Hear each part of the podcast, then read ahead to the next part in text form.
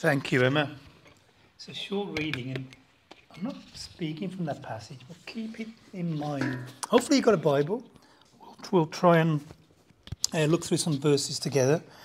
And when, when you read a verse, I ought to just repeat it so others can hear. But yeah, we'll come back to that verse in Luke 18. It's a famous one, it's a wonderful one, and it's just it's at the heart of what we're going to look at together. Hey, let me tell you about work. You might thinking, what does he know about work? I used to have a job. I used to have a real job at one time, many moons ago. Uh, work. You do your work all day long. Um, you may clock in your card. You know, at the, at the, you know, you've worked hard. You've, you know, you've sweat. if you're in Australia, um, and at the end of the day, in an economy where, where people get paid uh, on a daily basis, you go and stand before the bus and you're expecting what? You worked all day. What are you expecting at the end of the day? Wages. Why? Why ought to give you those? Yeah, you've done something for him. He owes you wages. Let me give you another scenario. Okay, you, you've been given a job to do, and you spend the whole day on it, and it's terrible. You failed miserably. Okay? Absolutely miserably. And you've done nothing of any value, you produce nothing, you go up to your boss at the end of the day, and what are you expecting?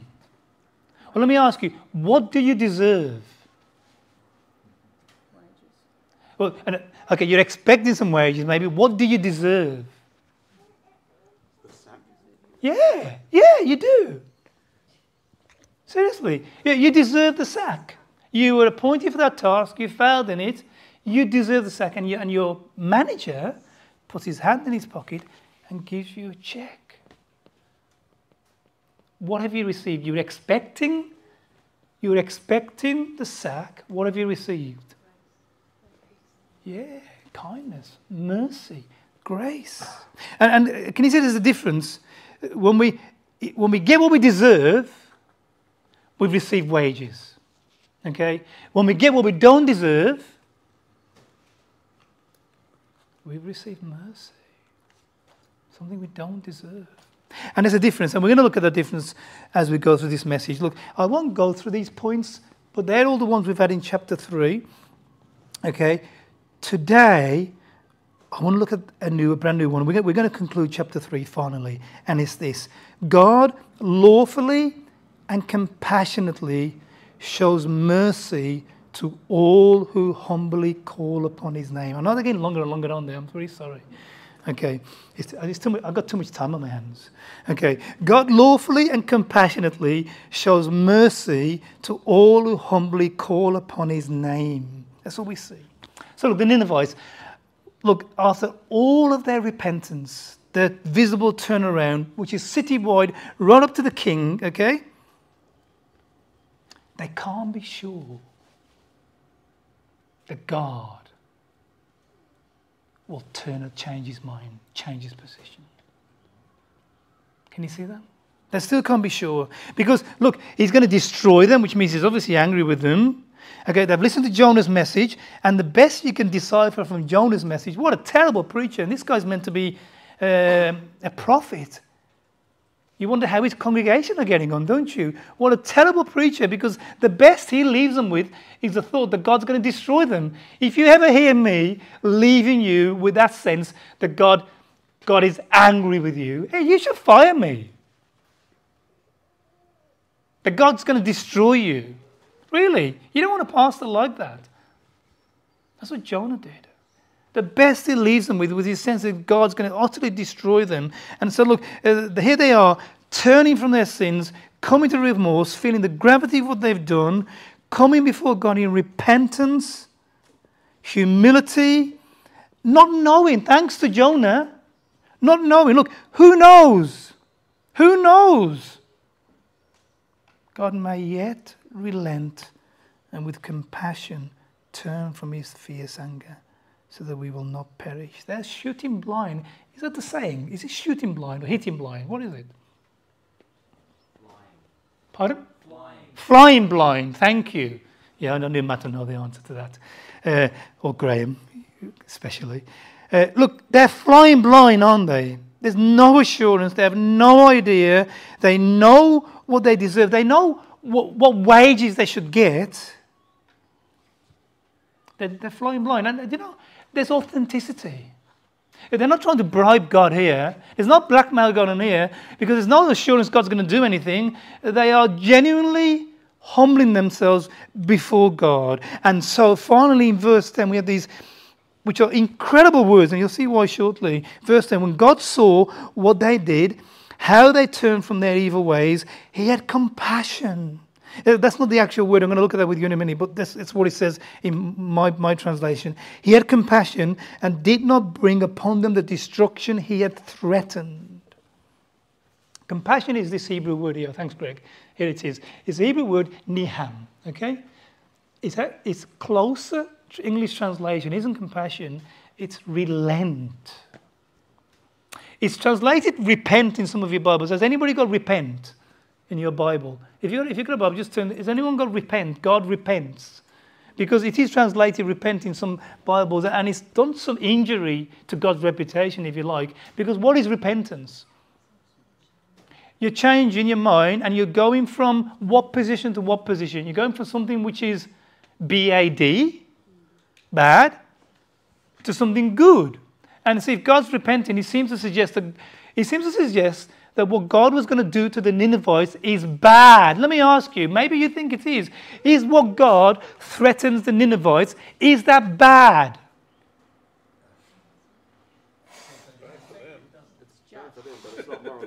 No, it's not morally bad, is it? I mean, as an apologist, is that morally bad? It's not, is it? It's just. It's just. So God hasn't got to, isn't doing any repenting as though He's going to do something awful to these poor people who are the most wonderful people on earth. And why would God be so terrible to these people? No, what God is doing, it upholds His justice. His good, isn't it, in that sense? And so God doesn't need to repent.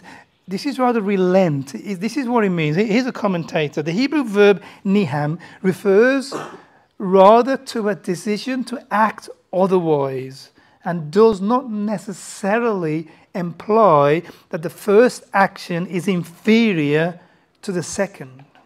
Can you see that? So, so God isn't changing his mind because uh, he's relenting, because, oh, this is horrible.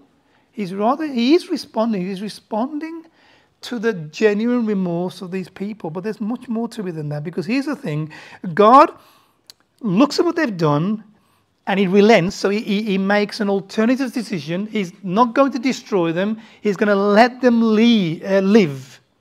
He forgives them, he shows them mercy. It's the word I used earlier. But here's my point what on earth is God doing? How? How could he possibly Seriously, when you read this, you've got to say this, uh, you ask yourself this how can God possibly do that? Has he taken leave of his senses? What right does he have? Why am I so upset with God? Because I am. Why am I so upset with him?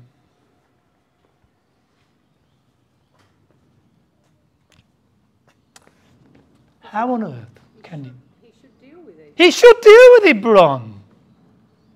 Let me say, okay, you're standing on trial, uh, if you don't mind, Brun, you're standing on trial you're for murder, and we can, it's understandable.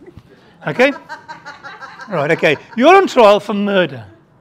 Right, okay. Has he got any siblings alive? Does anybody care for him? He's got some sons, hasn't he? Okay, okay. Here's the thing. You plead before the judge. Oh, please forgive me, judge. You know, you know, if only you'd live with him. You know, you know, please forgive me. I'm so sorry. I really am sorry. I will never do it again. I promise. Okay. And then the judge turns around and says, You know, Bron, it's okay. You go. Go on, you go home. What would his, what would his son say?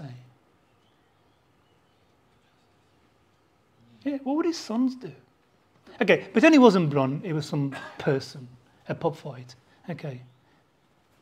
What would Bron say when the guy who stood stands for trial for murder, cold blooded murder, and the judge turns around and says, After finding him guilty, the judge turns around and says, It's okay, mate. Go on, we'll lay you off this time. You're obviously very sorry. What would Bron do? How would she feel? What would her response be?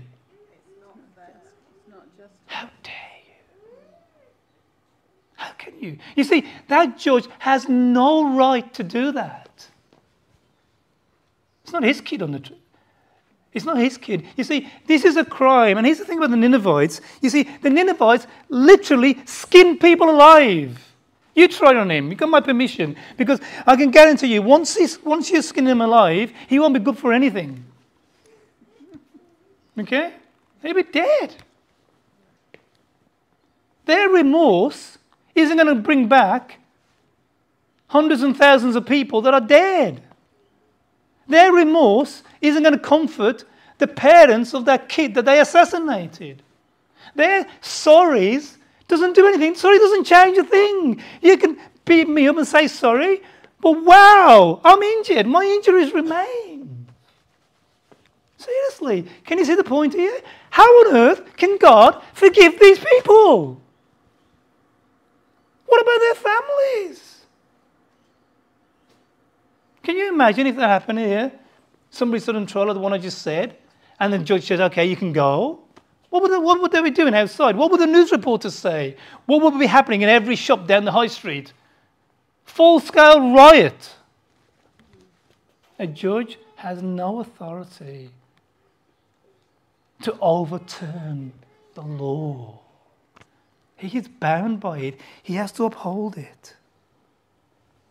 God has already acted as jury to the Ninevites. They were terrible people, believe me, they were terrible people. God has already, already acted as judge, and He has judged that they deserve what? Destruction. He can't change His mind. They've got to pay, they've got to do the time.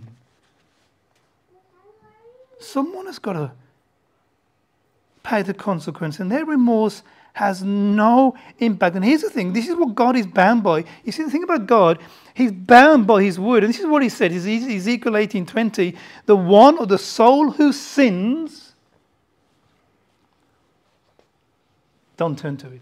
But here's a quote The soul who sins shall die. Would you turn to Romans whilst I'm talking? Romans 6, somebody. I'm going to come to that next if you would, in your Bibles. I'm going to just quote Ezekiel 18, 18 20. The soul who sins shall die. It's God's word. You sin, you die. He says the same in Romans 6. Would someone read it, please? Romans 6 23. Would someone just read that for me, please, if you're there? Romans 6. You may know it off by heart. It's a popular verse. Romans 6 23. Yeah. The wages of sin, you know it is death. Well, you can't trust him, can you? He doesn't keep his word, does he, God? He said himself, he's stipulated he's bound by it. If God ever contradicts his word, he ceases to be God. He said himself, the soul who sins shall die. And contrary to what some people think, no, God can't do anything. Here's a catechism. Some of these catechisms are in, you know, historical reform creeds and stuff. You know, in the church I grew up in, you, Naomi did too, you, you would memorize these things, the question and answers, the catechisms, okay? Here's one that comes up in the catechism. Can God do all things? Can God do anything? What's the answer? No, he can't. What's the answer? He can do only his holy will. God cannot step outside of his holy will. Holiness is an attribute of God. God can never step outside of his holiness. God can never do anything outside of his holiness. He will cease to be God. The reason what makes God God are his attributes. God cannot. God cannot step outside of his will. God cannot say one thing and do another. It's why we have so much confidence in him, in related to him. It's one thing we know about God. You can't bribe him. He can't be won over. He can't be bought. And one of the reason we worship God is because we know he's just. The reason we take our cases to him because we know he'll always act justly. And he cannot let the Ninevites go free because they have killed people. They have destroyed people's lives. And unless God is going to go and undo all of that, go and repair every hurt, resurrect every dead person, put them back in their own skin, then God has no right, according to Himself, to say, I forgive you. What can God do? God can only do His will, which conforms to His standard and to His attribute. God cannot act beyond that. He has no right, no ability to forgive them just like that. It's one of the things we see in other religions and from my own past. And you hear, and, and they won't face it. And Katie, I'm sure this is an area of yours in apologetics. Is, look, you, you know, God's of the religion, you say, you know, and you know, you're saying on what basis did they forgive you? Well, because He's God, He can just forgive you. You can't, to have a God like that leaves you in a position where no one knows what you're saying. You see, even God can't just forgive. So here's the question then. Uh, you've probably thought about it by now. I did ask you before I prayed. Uh, and the answer's reasonably obvious. How then can God forgive? On what basis can God forgive the Ninevites? Because he's either untrustable, unreliable, he's not God, because he's just one of us. After all, he just changes his mind and just does whatever he wants when it suits him. On what basis? Someone have ever guessed? On what basis can God possibly forgive? And I'm gonna, you're going to turn to these two verses, which will help you. Uh, will someone turn to 1 John 2, please? And someone else to John chapter 1. So both Johns, 1 John 2 is, is just before the end of the Bible. 1 John chapter 2, if somebody turns there, please. And if somebody else will turn to the Gospel of John, John chapter 1, verse 29. And we'll have 1 John. Did, did anybody want to shout the answer there before we read the scriptures? Have a go. I won't embarrass you. I don't embarrass him. He deserves it. I won't embarrass you. Okay. Now, that's a good answer, Graham, but there's an issue there, and you were in hospital, so you get away with it. Okay. Where did they get the repentance from? You, you, you yeah. Because, okay. It's because of God's mercy, because His wrath, God's wrath has been diverted from their sin by Jesus. And you got it. She's a wonderful theologian, that woman. Okay, give her a star. Seriously, that, that, that, that's the answer. Would you read the text? 2 2. This is the only reason God can forgive. There is no being in the universe that can forgive sins except our God, and it's on this basis alone. Would you someone read 1 John 2, verse 2, really loudly? 1 John 2, verse 2.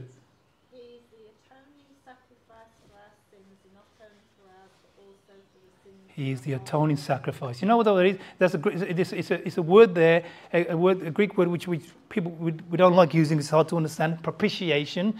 Okay, he is the propitiation for not for only for our sins, but for the sins of the world. What does that word mean? Where's he from?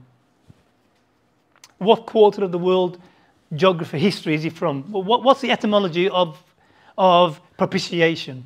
Uh, what's, what's his root? Okay, it's, it's, it's from pagan language, okay, and it's from pagan worship, and they use it in what, con- in what context? Appeasing the anger, Appeasing the anger of the gods. the anger of the gods. That's what, the, that's what the word means. Jesus is the instrument by which the anger of God and the wrath of God towards sin and the sinner is appeased, propitiated. And the reason it's propitiated is because the subject that is the, the propitiation is the object or, or becomes rather the source of that sin. Let me explain what I mean. I, I, I, well, next verse will be a bit, bit clearer. Uh, 1 John 29. So not 1 John, John 1 29. Here is the Lamb of God who takes away the sin of the world. Okay. Why can God forgive sins? Because The Lamb of God takes away the sin of the world. So here's a God, He forgives sin because His anger is averted, and He forgives sin because that sin is taken away. Someone explain how is it? How does Jesus' death take away sin? Why does God become appeased? Why does His anger subside? Why can He forgive? What, what is it about the cross? What does the cross do? Give me some details, somebody, anybody. Yeah, uh, but, th- but that, that, that's cheating. Okay? Explain that to me. I'm a dummy. Explain it to me. Yes, so that's the, some of the answer. And then here's some mechanics. Yes. Okay, so, so look, there's a verse, 2 Corinthians 5. Would someone turn to it? It's a really important verse. And thank you, Bron. And, and thank you, everybody else. Uh, look, uh, one, 2 Corinthians 5, verse 21. 2 Corinthians, I'll read it, but if you just turn with me to it. So you got what we got Matthew, Mark, Luke, and John, Acts, Romans, 1st and 2nd Corinthians. 2nd Corinthians, okay? 2nd Corinthians chapter 5, verse 21. He made, God made him who knew no sin. Who's that? Jesus. To be you know it, don't you? To be sin for us, that we might become the righteousness of God. How does the cross work? I mean, it's just two pieces of wood and a man hanging on it. Okay, how does it work? Here's what happens it's brilliant.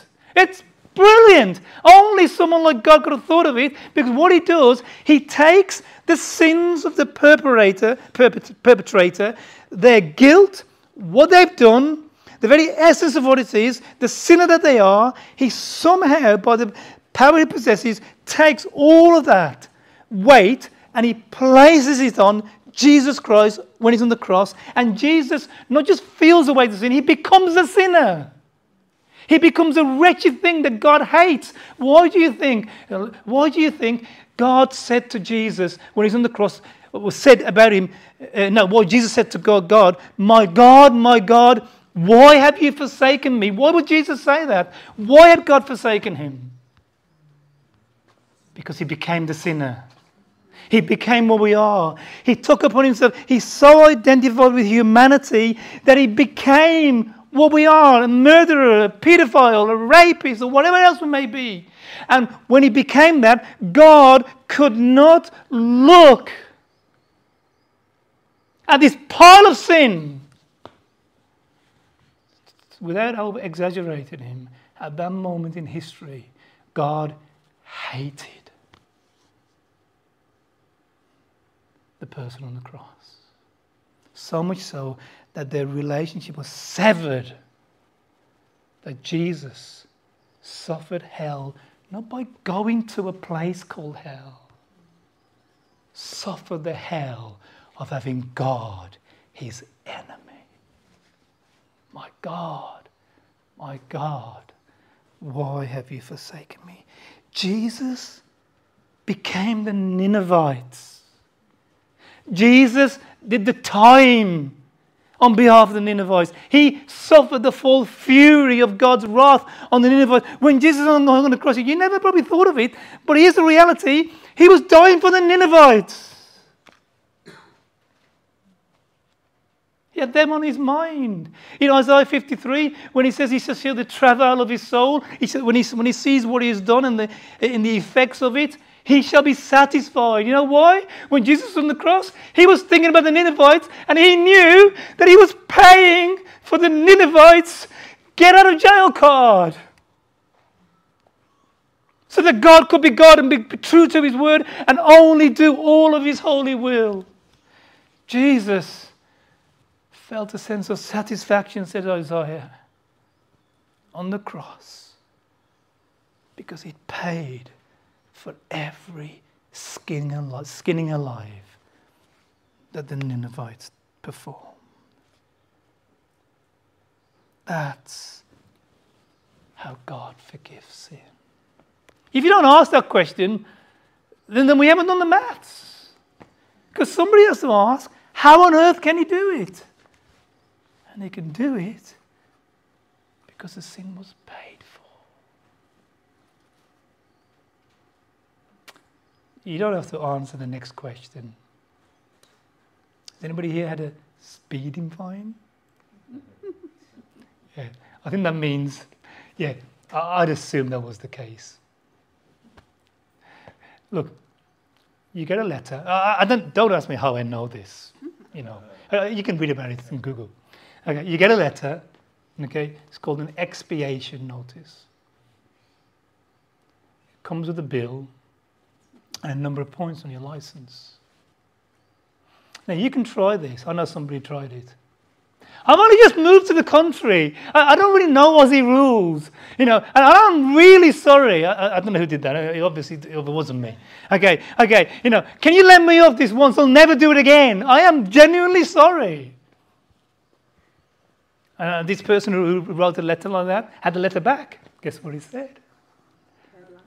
Of course, mate. You're in Oz now. We're laid back. Who cares about the law? Who cares about the state? Go on. Have a ball. And when you do next time, we'll lay you off as well. Had a letter? They didn't even give me a letter. Okay? They didn't give that person a letter. okay? The fine was paid and the points went on. There's no way out of it. You see, no matter how many letters the person wrote, the person receiving those letters has no legal ability to do anything. There's no point you write, don't bother, don't write those letters because they don't have the legal power to do anything. No one does. No police officer, no person judicially can overturn the act of the government which establishes you cannot go 65 on a 60 road. No one can overturn it. And if it ever gets overturned, it's illegal. There is one way out of a speeding fine.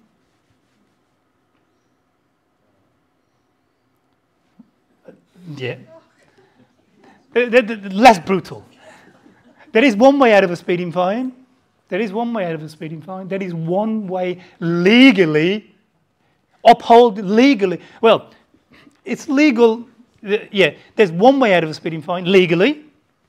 Your husband taking your wife to have a baby. No. Now, that, that, that wouldn't be legal, that would be compassion, and it would be illegal. Yes. There is a legal way out of a speeding fine. So it's not legal, really. Okay, it's, it's legal in this case. You weren't driving the car. You weren't driving the car. If you really weren't driving the car, he gets the ticket. You should put his name on there. How does God forgive sins? How did he forgive the Ninevites? They weren't driving the car.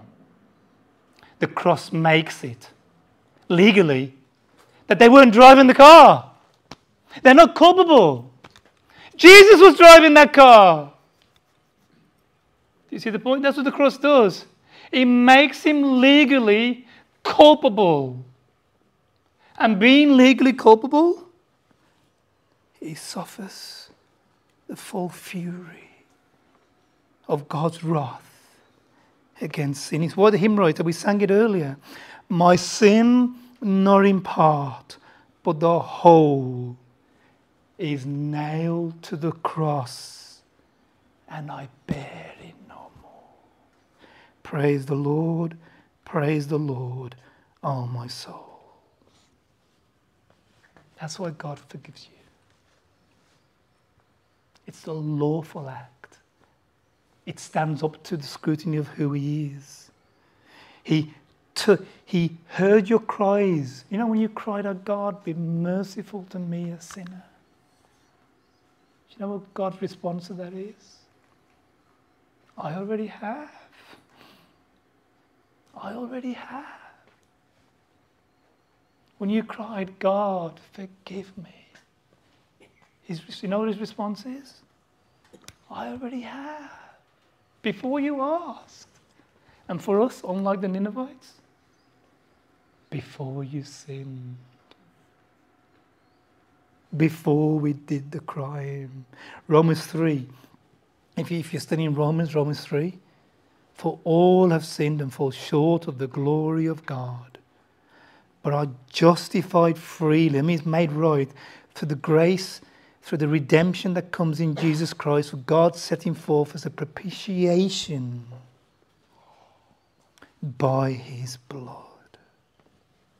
Hey, let me ask you. Do you feel the gravity of sin? Do you feel the weight of letting him down? Do you, does it make him miserable? Are you embarrassed to be here? Because if, if they knew what you were really like, they wouldn't want to sit next to you.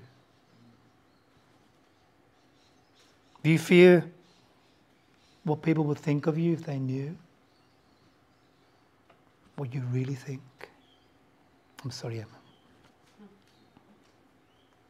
Let me ask you do you feel terrible? Are you terrible? No, no, not just do you feel terrible, are you terrible deep down inside? But, but you, we're here and, and, and there's a veneer. You know, we put our best makeup on, get our best perfume on, and our best shirt because we're trying to mask a reality. We're terrible. Is that you? It's me. Hey, I'll tell you, that's me. It is. That is me.